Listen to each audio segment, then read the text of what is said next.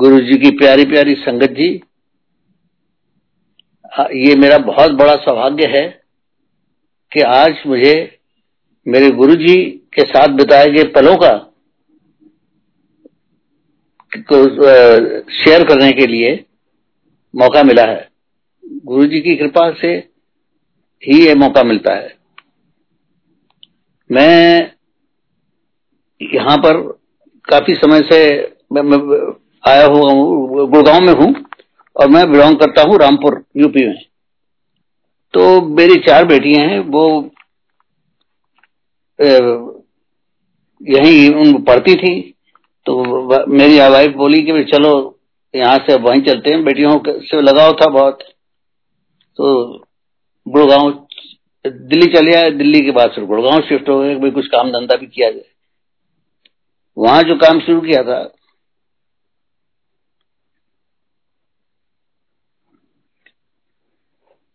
दिल्ली में, तो उसमें बहुत लॉसेस हो गए थे।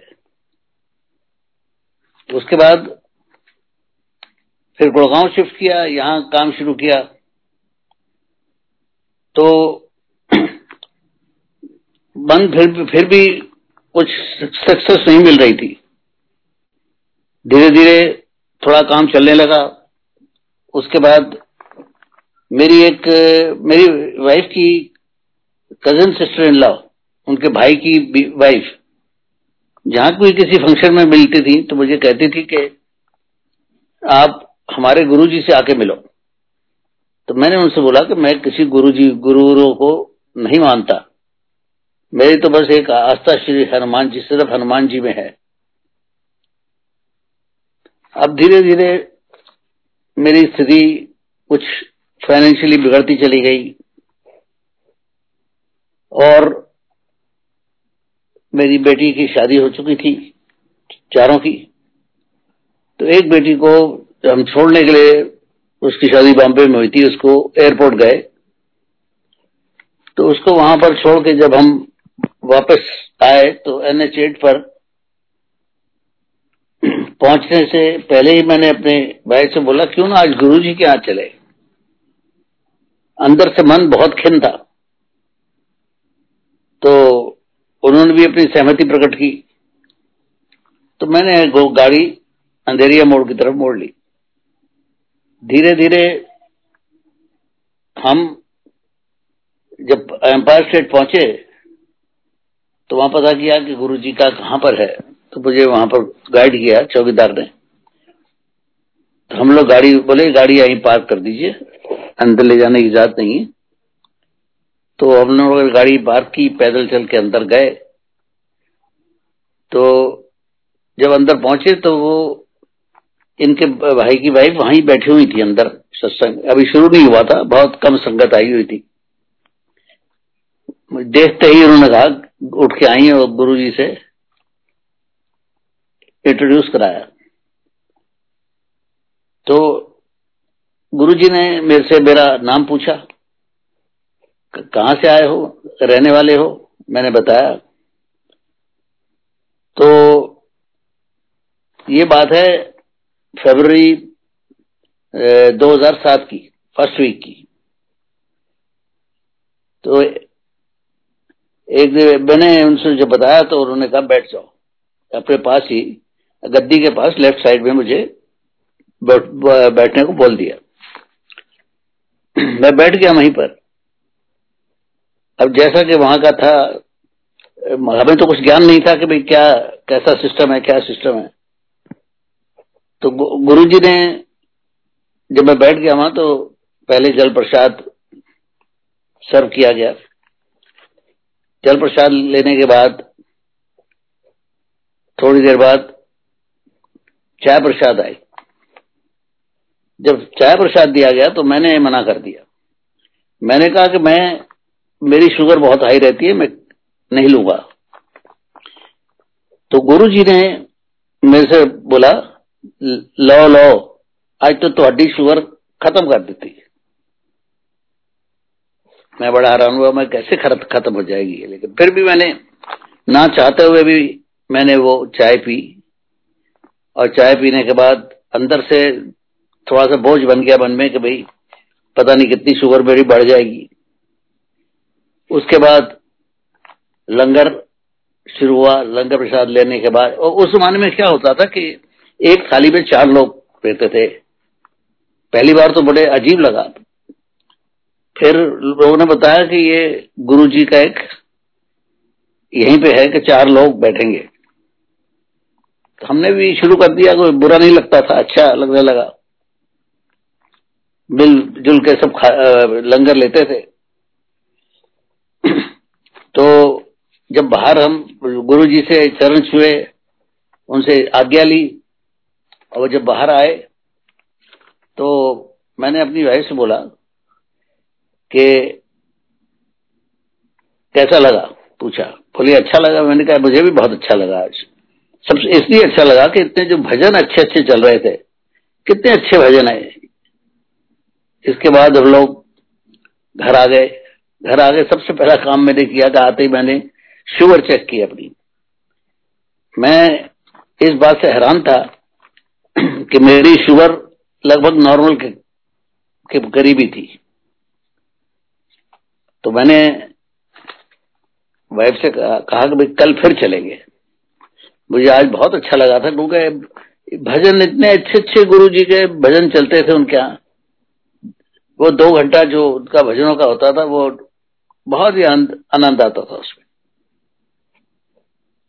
धीरे धीरे हम लोग डेली जाने लगे। हर मेरे का उन दिनों में चार दिन होता था वहां पर एम्पायर स्टेट में सत्संग। और मेरी जाने से मेरी बेटी ने बेटियों ने पूछा ये रोज दोनों जने चले जाते हैं, कहाँ जाते हैं, एक दिन हम लोग भी चलते हैं, देखते हैं। वो पूछती थी मेरी वाइफ से भी कैसा है क्या है। तो एक दिन हम लोग जब वहां गए तो गुरुजी अप, अप, अपना बैठे हुए थे दीपे। तो उन्होंने बोला देख आज सबरवार ठेकेदार दी पूरी फैमिली आ गई है, आई है। जब सत्संग के बाद जब बाहर आए, वही जो, जो रूटीन था पहले लंगर के बाद, बाहर आए तो लंगर के बाद एक जब उनके चरण छू के आगे लेते थे तो मेरी एक आदत बन गई थी कि मैं जो ही दरवाजे पर पहुंचता था तो फिर वापस मुड़कर दोनों हाथ जोड़ के उनको प्रणाम करता था। और मुझे बहुत ही अच्छा लगता था, वहां पर आनंद आता था। और ऐसा लगने लगा था कि डेली क्यों नहीं होता, डेली जाया करें। अब जिस दिन वो बच्चे मेरे साथ आए, सब दो बेटियां थी, मैं था, मेरे मेरी बेटी के हस्बैंड थे। तो गुरुजी बोले ठेकेदार दी पूरी फैमिली, सबरवाल ठेकेदार दी पूरी फैमिली आई है। जब तो वरुण वरुण जी सिंह जब बाहर आए तो वरुण जी सिंह बोले, मेरी वाइफ के हस्बैंड ज्योत्सना सिंह, तो बाहर बोले कि आप इन्होंने मुझे भी सबरवाल में क्यों बोल दिया। मैंने कहा क्योंकि आप मेरे साथ आए थे इसलिए उनको लगा के। तो अब हमको बड़ा अचंभा था इस बात का। खैर हम लोग घर तक चले आए, गाड़ी में बैठे और घर आ गए। अगले दिन फिर गए तो गुरुजी उस दिन सिविल अपनी ड्रेस में थे, टी शर्ट पहनी हुई थी, पैंट पहनी हुई थी, और अपनी गद्दी के राइट साइड जो दीवार थी वहां नीचे बैठे हुए थे। तो हम जब उधर से उनको चरण छू के सब लोग आगे जा रहे थे तो हमने भी चरण छुए। तो मेरी वाइफ और ज्योत्सना सिंह वो आगे चले गए, तो मुझे और वरुणजीत सिंह को वहीं बिठा लिया सामने। बोले कल की तेरा नाम की है, उससे पूरा इंट्रोडक्शन लिया, नाम पूछा, कहाँ के रहने वाले हो, उन्होंने बताया। बोले मैं भी उत्तर आई रहने वाला। इस तरह करते उन्होंने ये जिता दिया कि भाई मुझे सब पता है, तुम कल क्या सोच रहे थे, क्या कर रहे थे। तो उस दिन मुझे थोड़ा ज्ञान हुआ कि ये वाकई में कोई बहुत पहुंची हुई चीज है। क्योंकि जब भी जाते थे बस हम तो अपना भजन का आनंद लेकर चले आते थे, समझ नहीं आती थी कि क्या है। फिर एक दिन मैंने ये भी देखा कि some lady came with a small bag of rose petals और वो उनके चरणों में उन्होंने डाल दिया। और मुझे गुलाब की जब बैठता था ये सोचता था गुलाब की खुशबू कहाँ से आती है, तो समझा अच्छा ये इसकी वजह से है।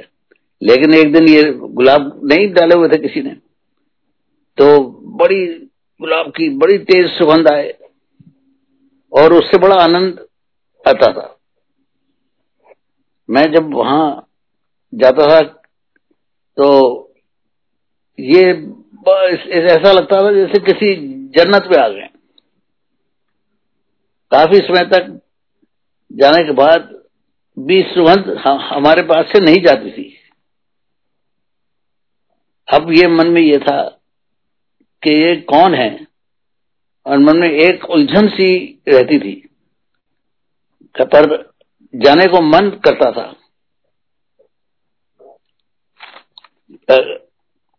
गेट पर एक दिन मैं आ रहा था तो क्यूरियोसिटी से मैंने चौकीदारों से दो दो चौकीदार बैठे हुए थे, तो गेट पे मैंने उनसे पूछा कि भाई ये आप क्या है, ये गुरुजी कौन है? कहता है इनके बाद बारे में तो बयान करना ही बहुत मुश्किल है, कोई नहीं कर सकता, हम खुद। और बोले जब यहां से निकलते हैं तो पता नहीं लगता ही नहीं कि जमीन पे चल रहे हैं, कहाँ चल रहे हैं। वो सैर करने के लिए जाते थे। जब एक दिन गुरुजी के चरण छूने के बाद मैं जब बाहर निकला निकलने लगा लगता था तो मैं मैं लगा तो उन्होंने बड़ी जोर से, मैंने हाथ जोड़े तो उन्होंने बड़ी जोर से अपने दोनों हाथों से मुझे आशीर्वाद दिया ऊपर नीचे करके। तब एक उन्होंने मुझे उससे बड़ा अच्छा लगा। हमने मैंने लेकिन किसी को बताया नहीं। आ गए हम लोग बाहर, गाड़ी में बैठे और वापस चले आए। अब ये बड़ा ये समझ नहीं आता था कि ये भगवान है क्या है, या कोई जादूगर है क्या है।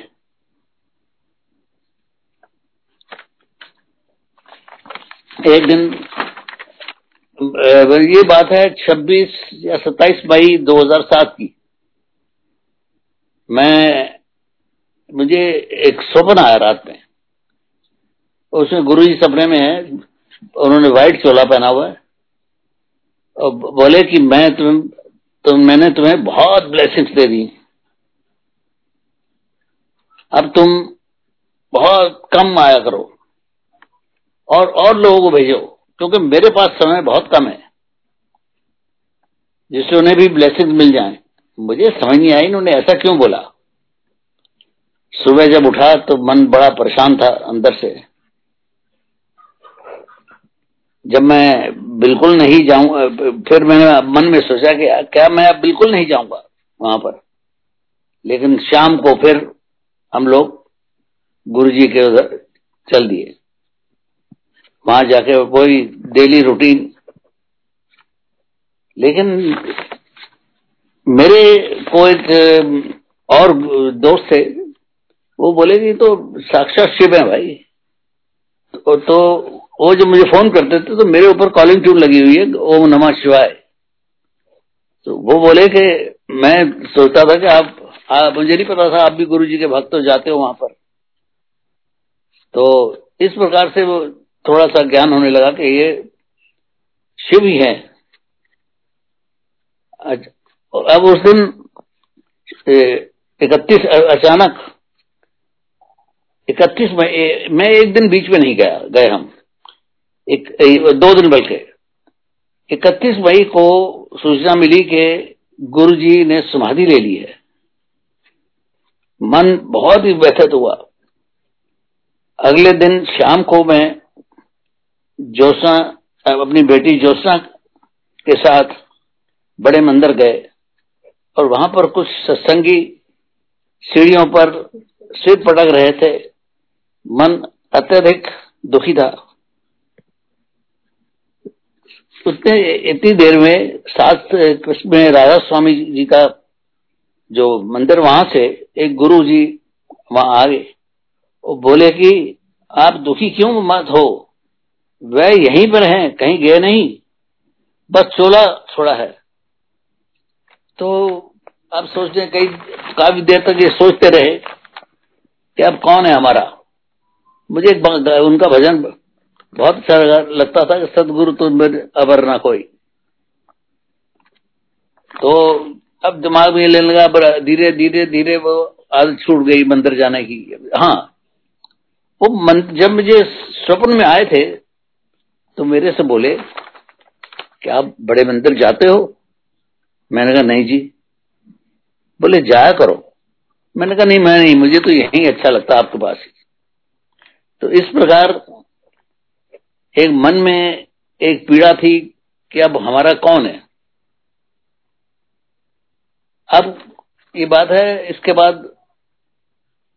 उन्नीस सौ नहीं दो हजार चौदह में मुझे कैंसर हो गया मेरे यूरिनरी ब्लैडर में।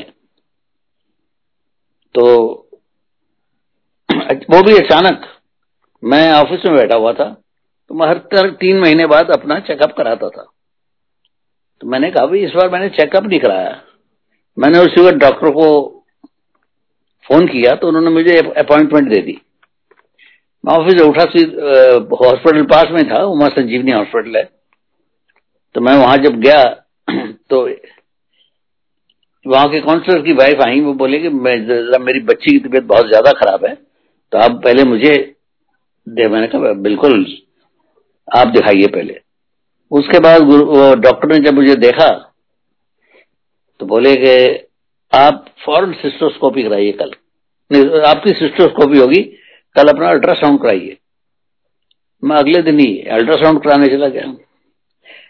अभी मैंने पता नहीं क्यों अचानक ही पंद्रह दिन पहले अपने पंद्रह या बीस दिन पहले अपनी इंश्योरेंस कराई थी मेडिकल की। तो मैं जब वो अगले दिन अल्ट्रासाउंड हुआ तो एक लेडी थी जो अल्ट्रासाउंड ले रही थी, तो वो देख के मैंने उसके हाव भाव देखे तो थोड़ी अब मुझे ठीक नहीं लगे। फिर उसने बड़े बड़े डॉक्टर को बुलाया। उन्होंने देखते ही बोला कि मिस्टर सरोवाल आप अपनी अपने डॉक्टर को कंसल्ट करिए, ये ले जाइएगा अपना अल्ट्रासाउंड। मैंने जब उनको कंसल्ट किया बोले इसमें इसके अंदर ट्यूमर्स हैं। अब ये तो समझ आ गई थी कि भाई ये ट्यूमर का मतलब ये है कि है कुछ गलत है। अब जाके कई डॉक्टरों, Delhi Gangaram, Max hospital, Fortis, सब जगह मैंने बहुत दिखाया। तो एक डॉक्टर मुझे मैक्स में मिले, वो बोले कि आपके यहाँ पर हिंदुस्तान का सबसे बड़ा एक्सपीरियंस्ड सर्जन है मिस्टर राजेश अहलावत, आप उनको दिखाइए, मैदानता में है वो। मैं अगले दिन मैदानता चला गया, पता चला जी वो तो है नहीं। फिर उन्होंने नेक्स्ट डेट मुझे दी, तो जिस दिन वो थे मैं गया तो फीस जमा करने के बाद जब मैं उनके पास गया तो उन्होंने मुझे अंदर बुलाया और बोले आप लेट जाइए। वो मेरा अल्ट्रासाउंड देखते ही उन्होंने कहा कि आप लेट जाइए। उन्होंने डर के बाद जब चेकअप किया काफी, बोले भाई यू नीड इमीडिएट सर्जरी। अब मैं थोड़ा इस बात से परेशान हो गया, इमीडिएट बोले नहीं आप। उनको लगा कि ये कुछ पता नहीं ढीला ना छोड़ दें। उठ के उनकी जो सेक्रेटरी थी दूर बैठती थी काफी, उन्होंने उठ के मेरा पर्चा लिया और उसी वक्त साथ में आए वहां तक और बोले कि आप इनका फॉरन बनाइए पर्चा और कब इन्होंने ऑपरेशन कराना है इनसे बात कर लीजिए और ही नीड्स इमीडिएट सर्जरी। मेरी उनसे बात हुई, ये है बाईस अक्टूबर अगस्त की बात होगी। तो मैंने वो मेरे से बोली आपको बताइए किस दिन आप करें? मैंने कहा छब्बीस अगस्त कर दीजिए। ठीक है। अब वो डेट ले लिए और हम सुबह पहुंच गए छब्बीस अगस्त को, पैसे जमा करा दिए। तो बोले कि आप हमने पैसे जमा कराया तो उन्होंने हमें कमरा दे दिया और वहां भेज दिया। अब हम सोच, उन्होंने मुझे ये बताया कि आपकी ग्यारह साढ़े ग्यारह बजे आपको ले जाएंगे सर्जरी तैयारी के लिए, लेकिन उसके बाद भी काफी देर तक टाइम हो गया, कोई तीन बजे के लगभग। मेरी वाइफ भी परेशान होने लगी कि भाई इतनी देर हो गई है वहां गए हुए, तक वो वहां पर पहुंची तो उन्होंने वहां पर भी काफी समय लगाया तैयार करने के लिए। तो मुझे वो बोले कि आधे घंटे का काम है, ओके तो वापस आ जाएंगे। मेरी सर्जरी को तीन घंटे लग गए। तो उसके बाद जब कमरे में भेज दिया, शिफ्ट कर दिया उन्होंने, मुझे तो होश था नहीं। अगले दिन सुबह जब रूटीन डॉक्टर चेक करने आए, कमरे में आए पता करने, मैंने कहा डॉक्टर साहब क्या आपने देखा उसमें क्या? बोले कि जी मैं आपको कुछ नहीं बता सकता जब तक आपका आपका हमने सैंपल लेके भेज दिया है उसके लिए टेस्टिंग के लिए, और इसमें टाइम लग जाएगा, आठ दस दिन लगेंगे, उसके बाद ही बता पाऊंगा आपको, हम कल रिलीज कर देंगे यहाँ से और आपको जो रिजल्ट आने के बाद मैं आपको टाइम बता देंगे कल किस दिन आपकी सर्जरी होगी। अब वो घर आ गए वापस। उसके बाद दस दिन बाद वो रिपोर्ट मिली, तो मैंने वो जब रिपोर्ट आई तो मैलिग्नेंट थी वो, तो मैं भी थोड़ा हताश हो गया और आया बाहर। तो नीचे आया लिफ्ट से, वहां एक स्टील की बेंच रखी हुई थी दरवाजे के गेट के पास, तो मैं उस पर बैठ गया। तो मैंने अपनी बेटी ज्योत्सना को फोन किया, उससे पूछा तो वो रोने लग गई जब उसको बताया। तो मेरी भी आंखें नम हो गई थोड़ी सी, लेकिन मुझे अंदर से पता नहीं क्यों ऐसा कॉन्फिडेंस था कि मुझे कुछ नहीं होगा और मैं ठीक हो जाऊंगा। आज मुझे वो महसूस होता है कि वो सिर्फ गुरुजी की कृपा थी। ये गुरुजी का ही जो उन्होंने मुझे ब्लेस बताया कि मैंने तुम्हें बहुत ब्लेसिंग दे दी हैं, तो वो तो जानो जाने थे, ज्ञानी थे, ईश्वर थे, ईश्वर का रूप ही थे। तो उन्होंने मुझे जब, अब ये मेरे अंदर एक कॉन्फिडेंस था, मैं आया तो घर में सब परेशान, वो भी परेशान थी बहुत।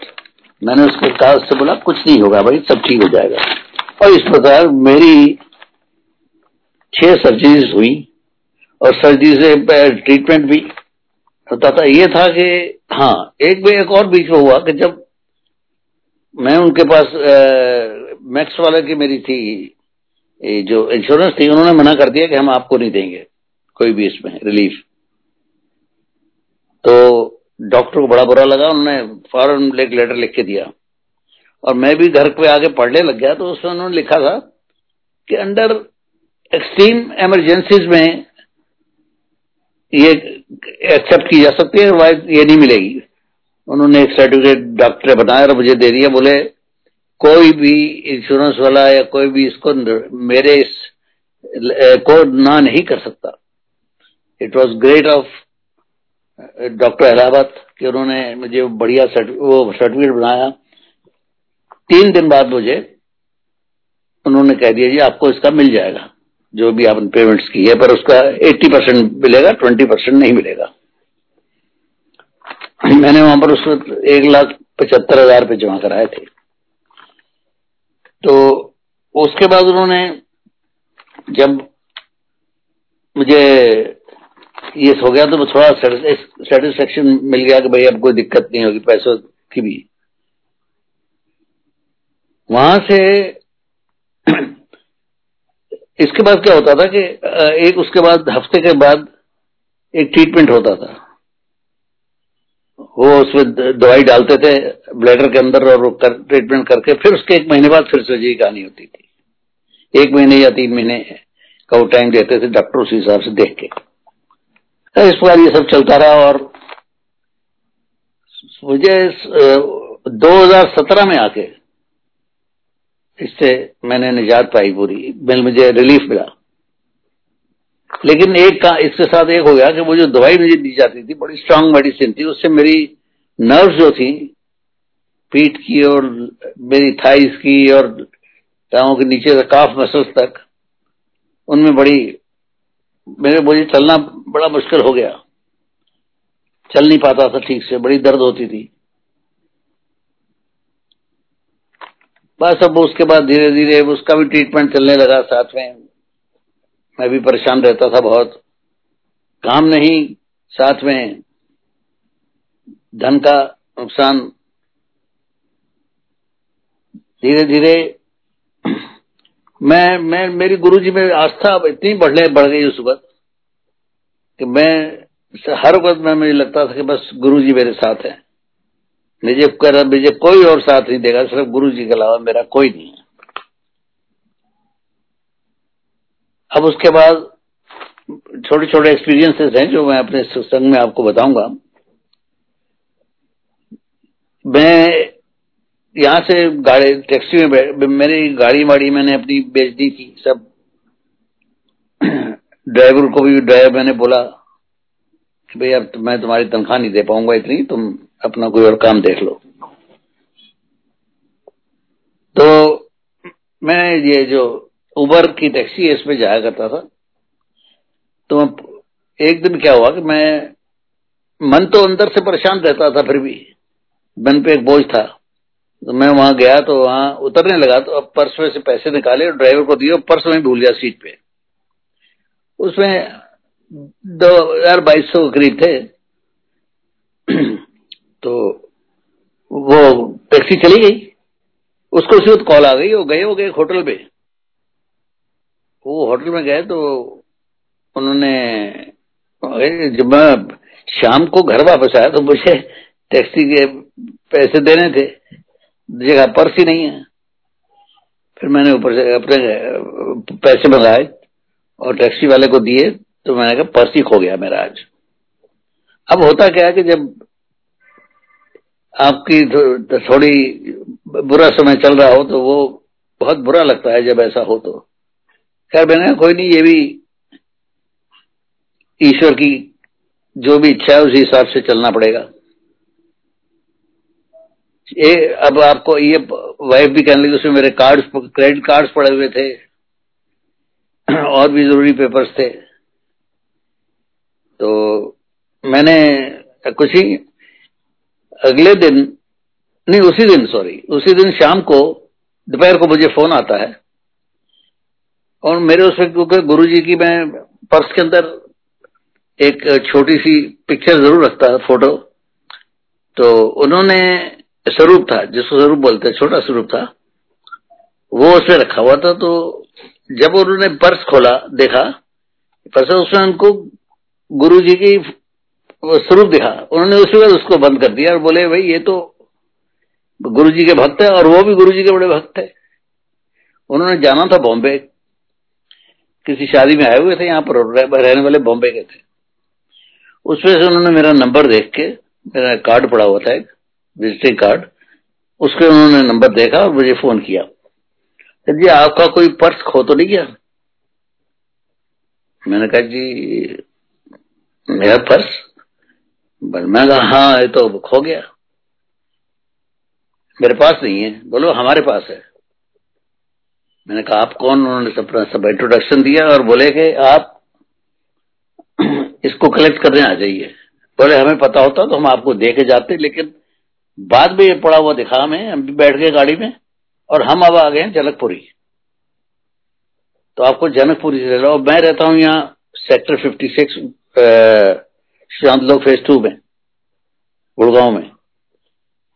तो उन्होंने अब मेरी एक बेटी के जो मेरे समधी हैं, मेरे जो मेरे समधी हैं उसके लॉज जनकपुरी में रहते हैं। तो मैंने उनसे कहा कि भाई अब वो मेरे मैंने उनसे बात हुई है कि उन, उन, उनका हो रहा है कि हमने एयरपोर्ट जाना है, आप उसको कलेक्ट करा ला इतने बजे। इतने मैंने सोचा मैं जाऊंगा इतनी दूर तो क्यों ना मैं उनसे बात कर लूं, उनके घर के बिल्कुल पास ही वो ठहरे हुए थे। वहां पर उन्होंने गुरुजी को वो उन्होंने बोला कि मैंने उनको फोन किया, वो उसी वक्त उन्होंने कहा आप चिंता मत करिए मैं जाके ले आऊंगा। वो चले गए वहां और अगले दिन वो मुझे वो देने आ गए। इसके बाद दोबारा एक बार फिर ऐसे ही हुआ। उस दिन उस पर्स में सात एक हजार रुपये पड़े हुए थे और वो मैं गया तो वो पर्स वहां से टैक्सी से अपनी तरफ से पर्स में रखा, पर्स जेब में रखा और जेब में नहीं गया, वहीं नीचे गिर गया और मैं अपना बैग उठाया और चला गया ऑफिस में। उसमें गए फिर फिर वही किस्सा, घर वाले भी बोलने लगे कि आपने क्यों ध्यान क्यों नहीं रखते आप। अब मैं क्या बताऊं कि मन के अंदर इतनी जब परेशानी होती है तो आदमी मेंटल बैलेंस लूज हो ही जाता थोड़ा, लेकिन फिर भी मुझे ऊपर गुरुजी की इतनी कृपा थी। अब ये बोले अब आपको नहीं मिलता पर्स, आप बिलीव नहीं करेंगे। अगले दिन मुझे फिर फोन आता है कि आपका कोई पर्स खो गया। मैंने कहा जी हाँ। बोले जी उसमें इतने रुपए आपके पड़े हुए हैं, हमने उनको हमने गिरा सिक्योरिटी से। तो मेरी वो कारपेंटर था वहां जो काम करता था, तो उसने कहा मेरी बहू भी यहाँ बर्तन वर्तन साफ करने आती है तो वो झाड़ू पोछा कर दें, तो वो उसको पर्स गिरा हुआ मिला, वो उसने लाके मुझे दिया। तो बोलिए इसमें से पैसे निकाल लो। मैंने उसको डांटा, मैंने कहा नहीं जिसका ये पर्स है उसी को देंगे। फिर वो जी अगले दिन मैं जब पहुंचा तो मैंने उसको फोन किया, वो उसी वक्त मुझे देने के लिए पर्स आ गया। कहते जी आप अपने पैसे चेक कर लीजिए हर चीज। मैंने करी मैंने एक पांच सौ रुपए निकाल के उसको दिए, देने लगा तो नहीं ले। मैंने कहा नहीं तुम नहीं, ये अपनी तुम अपनी बहू को दे देना। तो इस प्रकार वो पर्स मेरे पास वापस आ गया। अब वो ये मैंने कहा ये उन सब घर वालों से बोला देखो गुरुजी की कितनी कृपा है, ये है गुरुजी, ये है हमारे भगवान जिन्होंने ये सब काम किया गई करते हैं अपने अपने सेवकों अपने कैसे उनका ध्यान रखते हैं।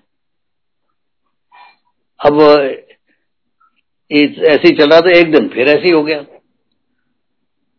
उस दिन वो टैक्स मेरा पर्स फिर टैक्सी में गिर गया एक में। मैं किसी को कोई प्रॉपर्टी दिखाने जा गया, गया था। मैंने कहा अब तो किसी कीमत पे नहीं मिलेगा। फिर तीसरे दिन मुझे फोन आता है कि साहब आपका एक पर्स है मेरे पास, तो उसमें पैसे तो हालांकि बाईस बीस बाईस सौ रुपए थे उसमें। मैंने कहा भाई तुमने जितने मेरे कार्ड में तो मुझे दे दो और पैसे जितने भी तुमने रखने हैं तुम रख लो, मुझे कोई जरूरत मुझे मुझे कोई ऐसा नहीं है। उस वो आएगा हफ्ता आठ दिन आ, कोई आठ दिन बाद मेरे से बोला कि मैं आपको तब पर्स दूंगा कि आप मुझे दो सौ रुपये दोगे। मैंने कहा तुम ले लेना भाई दो सौ रुपये ले लेना, तुम मुझे मेरा पर्स दे जाओ, उससे मेरे कार्ड वगैरह हैं। तो इस प्रकार वो गुरुजी की कृपा हमेशा से ही रही है। आज गुरुजी की कृपा इतनी है कि मैं पहले से बहुत स्वस्थ हो गया हूं, काम पे भी आ, आ जाता हूं, मुझे दर्द रहती है, उसके बावजूद भी मैं उनकी कृपा से आता जाता रहता हूं काम पे और विजिट्स पे भी चला जाता हूं। तो ये मैं इसलिए सब बातें बता रहा हूं कि गुरुजी हमारे सर्वव्यापी गुरु जी हैं। ये इनका इनकी इतनी कृपा है मेरे ऊपर कि मैं बता नहीं सकता। इन्होंने मेरे पूरे बुरे से बुरे वक्त में इन्होंने हमें संभाल के रखा। एक और सत्संग है मेरा इसमें छोटा सा कि मैं जिस घर में रहता था सात साल हो गए थे वहां, मैं रेंटेड प्रॉपर्टी में ही रह रहा था ये सेक्टर छप्पन में ही। तो उसमें उन्होंने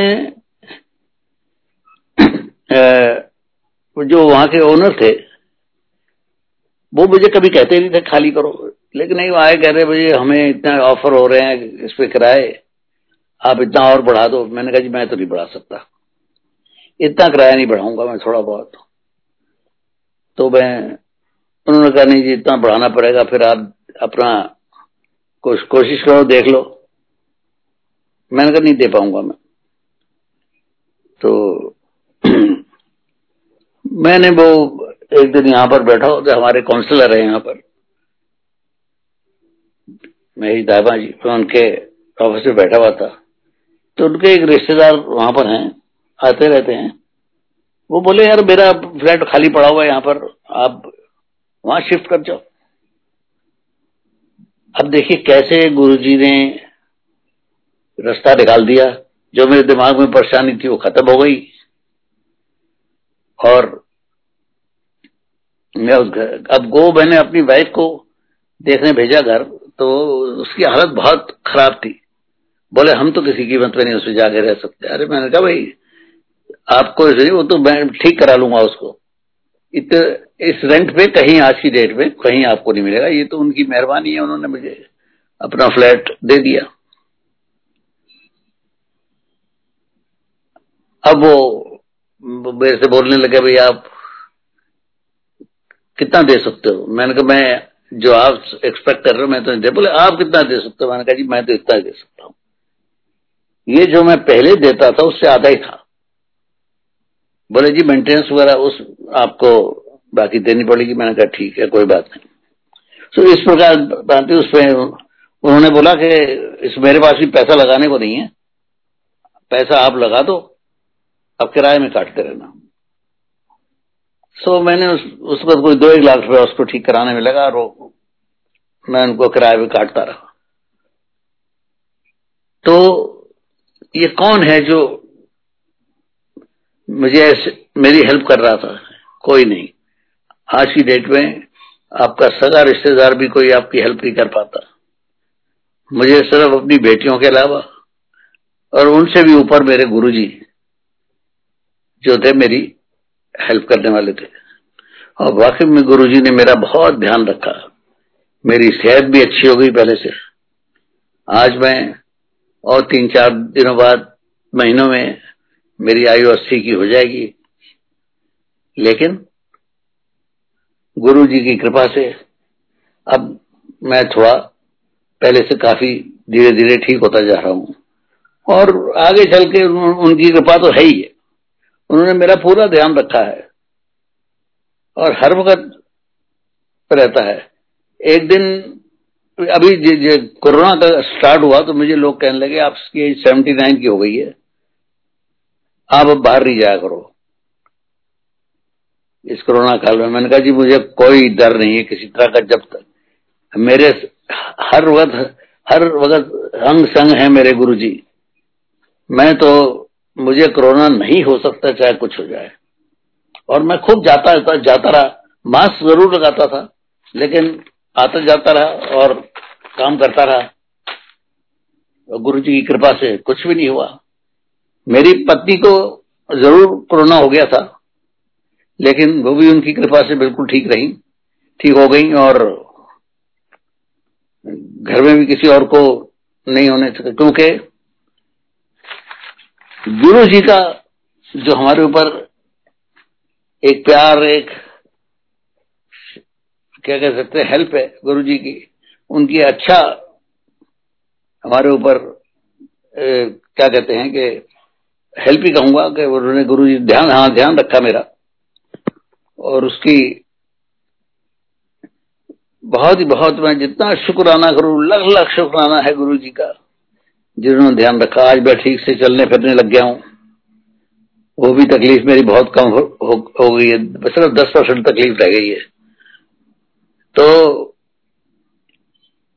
ये गुरु जी की कृपा है। ये है ऐसे हैं हमारे गुरु जी, ये साक्षात शिव का रूप है मेरे गुरु जी। इनका तो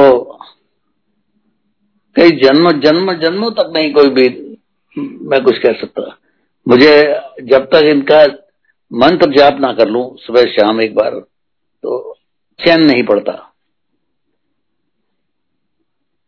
गुरु जब उठता हूं तो, सोता हूं तो, और रात को कभी जब मैं जाता हूं बाथरूम भी जाता हूं तो मेरे अंदर से वही आता था, ओम नमः शिवाय शिव जी सदा सहाय, ओम नमः शिवाय, गुरु जी सदा सहाय।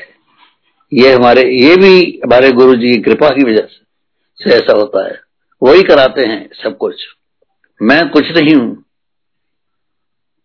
मेरे से कराने वाले सब मेरे गुरु जी हैं। उनकी कृपा से ईश्वर ने, उनकी कृपा से ही सब कुछ हो रहा है। बस भाई इतना ही, सबसे जो गुरु जी की संगत है उनके ऊपर गुरु जी की कृपा बने रहे, और मेरे सारे परिवार के ऊपर गुरु जी की कृपा बनी रहे, और मेरे जो दोस्त नियर एंड डियर वन है उनके ऊपर भी गुरु जी की कृपा बने रहे। क्योंकि गुरु जी, मैं ये सोचता हूँ, आदमी कभी किसी का बुरा नहीं सोचना चाहिए। जो हमेशा दूसरों का अच्छा सोचेगा उसका अपने आप अच्छा होगा, और गुरु जी का भी यही संदेश था, यही शिक्षा थी, कभी किसी का बुरा मत सोचो। अंत में मैं गुरु जी की का बार बार शुक्राना करता हूँ कि आज मुझे मौका मिला, आज मैंने अपने जो अंदर के विचार थे, मैंने गुरु जी को मैंने वो गुरु जी के से पल उनके पल साथ बिताए, वो मुझे वो आनंदमय समय जो था वो दोबारा नहीं मिल सकता। क्या गुरु जी के उस वहां पर आज भी हो, हो, मन में ये होता है कि वो वहां ये क्यों नहीं है, गुरु जी क्यों नहीं है वहां पर। हालांकि गुरु जी हर वक्त है, हमारे साथ ही हैं।